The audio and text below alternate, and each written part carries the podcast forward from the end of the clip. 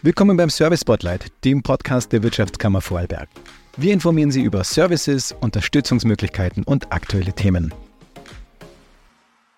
Ja, und zu aktuellen Themen kann man eigentlich keinen besseren Gesprächspartner einladen als Wirtschaftslandesrat Marco Tittler. Lieber Marco, ich begrüße dich, schön, dass du da bist. Super, danke für die Einladung.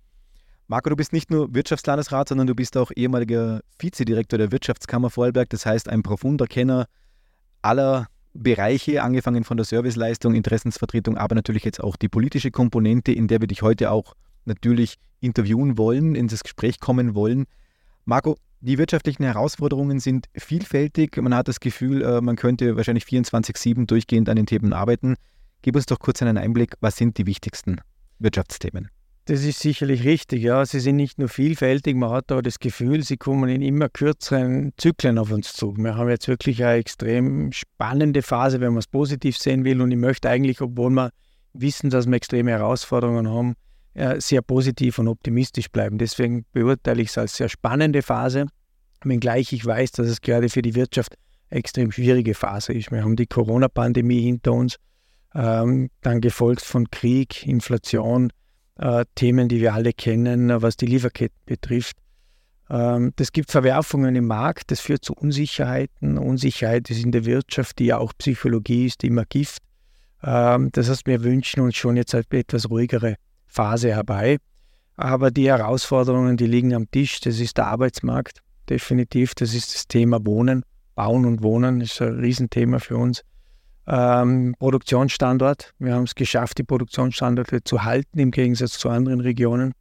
Auch ein Grund, warum wir vielleicht durch die eine oder andere schwierige Zeit besser durchgekommen sind. Ähm, aber da müssen wir uns äh, überlegen, wie wir uns für die Zukunft aufstellen. Da gehört das Thema Verkehr, Erreichbarkeit auch dazu. Also es gibt einen bunten Blumenstrauß an Themen, die es zu bearbeiten gilt. Ähm, nicht in einer Reihenfolge abgebildet und äh, nicht in der Dringlichkeit wertend, aber für den Wirtschaftsstandort würde ich sagen Arbeitsmarkt, Verkehr, äh, sowohl Straße als auch Schiene, äh, Produktionsstandort, nicht nur industrieller Produktionsstandort, natürlich auch Gewerbe, Handwerk, Dienstleistung, äh, Tourismus. Wie stellen wir uns hier in Zukunft auf? Das sind so die Herausforderungen. Nun, man könnte das Gefühl haben, äh, weil du gerade gesagt hast, wir wollen es in der Reihenfolge bei dir jetzt nicht werten, man könnte aber das Gefühl haben, das Thema S18 Verkehr äh, Tunnelspinne, Feldkirch und so weiter lässt uns äh, momentan überhaupt nicht los. Natürlich auch aufgrund der Volksbefragung, die gerade stattgefunden hat, die ähm, ein klares Votum gegeben hat. Wie geht es dir da als Wirtschaftslandesrat? Äh, wie kann man da Position beziehen, ohne auf der einen Seite äh, einer demokratischen Befragung entgegenzutreten und trotzdem aber die Wirtschaftsinteressen nicht zu vergessen? Ja, gleich mal vorweg, so Befragungen unter Einbezug der Bevölkerung ist natürlich immer ernst zu nehmen. Also überzeugter Demokrat äh, ist das, ist das ganz wesentlich und das steht auch nicht zur Diskussion. Gleichzeitig haben wir die Aufgabe für Vorarlberg ein Gesamtbild auch zu entwickeln, eine Vision zu entwickeln. Es wird uns immer vorgeworfen, man hätte hier vielleicht zu wenig Visionen. Ich glaube, der, das, der Gegen, das Gegenteil ist der Fall. Die Vision ist da, man sieht sie vielleicht zu wenig. Wenn wir jetzt hier in Feldkirch sind und beim Stadttunnel bleiben, es ist eine Riesenchance, äh, die Feldkirche, der Feldkircher Stadt ein neues Gesicht zu geben. Wir bauen den Verkehr zukünftig um die Stadt herum. Wir, wir müssen, und das muss das oberste Ziel der Verkehrspolitik sein, den Verkehr aus den Ortszentren rausbringen. Die Bevölkerung ist belastet vom Verkehr, Staub und Lärm. Äh, das liegt auch daran, dass man immer näher und immer dichter gebaut hat an die Landesstraßen. Die verkehrspolitische Zielsetzung muss heißen, den Verkehr aus den Ortszentren rauszubekommen. Und wenn ich dann einen Ort, eine Stadt umfahren kann, das auch noch unterirdisch oder im Berg, dann ist das natürlich auf der einen Seite mit einem Eingriff verbunden, in die Natur, auch mit hohen Baukosten, aber auf der anderen Seite birgt das extreme Chancen. Wir haben die Situation, dass wir hier in Feldkirch den gesamten Transitverkehr nach Liechtenstein durch die Stadt abwickeln müssen. Das ist eine untragbare Situation. Hier braucht es eine Lösung. Diese Lösung war mehrere Jahre vor Gericht. Die wurde über alle Instanzen, äh, wurde dieser Weg bestritten. Jetzt gibt es einen UVP-Bescheid und den gilt es auf Punkt und Komma umzusetzen. Und ich bin überzeugt davon, Feldkirch wird total anders ausschauen, wenn der Verkehr nicht mehr durch die Stadt geht. Und es gibt Riesenchancen. Das Gleiche betrifft das untere Rheintal. Wir sind seit Jahrzehnten auf der Suche nach einer Lösung, die zwei Autobahnen im unteren Rheintal äh, zwischen Österreich und der Schweiz verbinden zu können. ich glaube, es gibt zwischen Hamburg und der Adria keine Strecke, wo sie durch Orte durchfahren müssen. Bei uns schon. Der Transitverkehr, der von Deutschland kommt, nach St. Gallen oder äh, Zürich oder nach Süden geht, der muss irgendwo in Vorarlberg durch einen Ort durchgehen oder auf der Schweizer Seite durch einen Ort durchgehen. Das ist keine Zukunftsvision. Auch hier gilt es, eine Vision zu entwickeln, Verkehr aus den Ortszentren raus. Und dann gibt es zwei Möglichkeiten. In der Regel rundherum oder in einer anderen Dimension noch besser rundherum unten durch. Oben drüber ist auch keine wirkliche Vision, zumindest nicht für die Straße. Nun bleiben wir noch ganz kurz beim Verkehr, machen wir den Bogen noch auf die Schiene. Auch das ist immer wieder ein Thema. Wir haben den Ausbau in diesem Bereich. Wir haben auch das Thema Bregenz. Auch da geht es um eine Unterflurlösung, sowohl Straße als eventuell auch äh, Zug. Äh, wie, wie sind wir hier aufgestellt? Wie geht es hier weiter? Natürlich, äh, wenn wir von Verkehr sprechen, dann sprechen wir immer von, von der Schiene und der Straße. Die Schiene hat den Vorteil, dass sie etwas besser angesehen ist, auch vom, von der Umweltpositionierung her. Aber Bauten und Umbauten auch auf der Schiene sind natürlich extreme Eingriffe. Äh, speziell angesprochen auf äh, den, den, Bereich Bregenz. Ich glaube, wir haben die einmalige Chance, jetzt äh, auch hier den Lebensraum neu zu denken. Ja? Äh, und zwar zwischen dem Güterbahnhof in Wolfurt, den wir auch in Zukunft aus Sicht der Wirtschaft brauchen werden, der, glaube ich, auch an seine Kapazitätsgrenzen kommt, wo man eine Vision entwickeln muss, wie groß ist der Bahnhof 2050 und wenn wir von der Straße auf die Schiene wollen, dann müssen wir hier ziemlich sicher ausbauen. Wie richten wir diesen Bahnhof aus in Zukunft? Und wie schaffen wir es dann von dort Richtung Norden äh, an die Grenze, den Güterverkehr abzuwickeln auf der Schiene? Und die große Vision ist es, hier eine Unterflurlösung zu entwickeln, die den Lebensraum Bregenz-Rheintal mit einem Mal anders aussehen lässt. Es gibt Chancen hier, den Güterverkehr auch unterirdisch abzuwickeln, vielleicht auch durch den Pfänderstock durch, aber das werden die Projekte zeigen, die man jetzt erarbeiten muss. Ähm, hier sind wir noch nicht so weit. Hier muss man jetzt in eine Arbeitsgruppe gehen. Man hat sich darauf verständigt, mit den Bürgermeistern dieser Gemeinden eine Arbeitsgruppe ins Leben zu rufen und diese Version und die Bestversion für eine Schienenlösung dann gemeinsam zu entwickeln. Und auch hier mein Appell positiv optimistisch in die Zukunft und vor allem die Chance sehen, den Lebensraum zu gestalten. Das Gleiche gilt für die Straße. Ich glaube, wir brauchen in der Straße nicht mehr viel Lösungen. Wir haben eine gute Nord-Süd-Verbindung mit der Rheintalautobahn, die kann an der einen oder anderen Stelle noch ertüchtigt werden. Ähm, und dann gibt es aber zig Studien, warum es nicht sinnvoll ist, den Verkehr zu weit südlich dann erst zu verbinden, sondern im unteren Rheintal.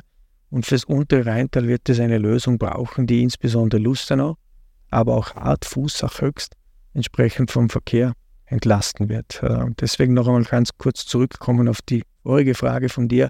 Man hat in Lustenau darüber abstimmen lassen, ob sich Lustenau jetzt im weiteren Prozess intensiv einbringen soll für die CP-Variante und für die Unterstützung der CP-Variante. Und das hat die Bevölkerung mit einer geringen Wahlbeteiligung, aber hohen Ablehnung ganz deutlich zum Ausdruck gebracht.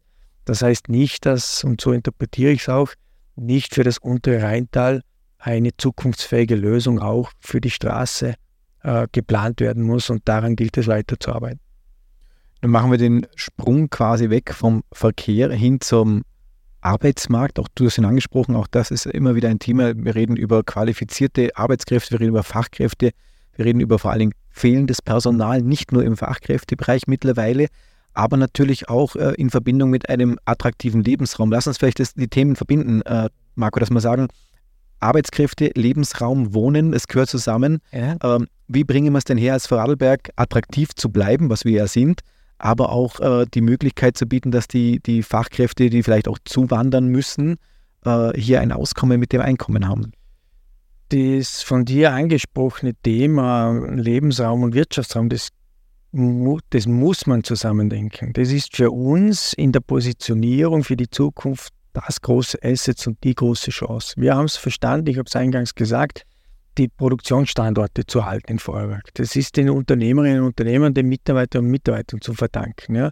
Ein Standort, der nicht einfach ist, mit hohen Standards, äh, hohen Kosten äh, und dennoch haben wir Produktionsstandorte hier.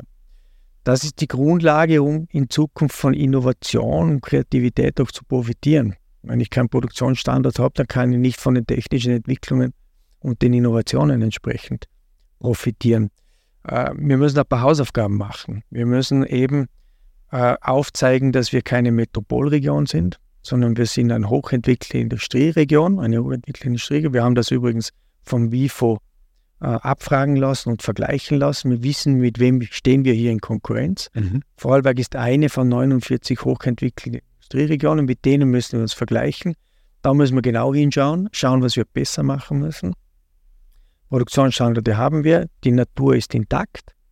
Wir müssen junge Leute nach Vorarlberg bringen, äh, Zuwanderung, qualifizierte Zuwanderung, das ist eine Stellschraube, die wir drehen können, mit dem Leistungsversprechen nicht, dass man hier eine Metropolregion vor sich findet, wo man am Montagabend um 10 Uhr essen und dann ins Kino gehen kann, aber wo ich nach der Arbeit um 6 Uhr in, auf den Berg oder an den See gehen kann und die Natur genießen kann.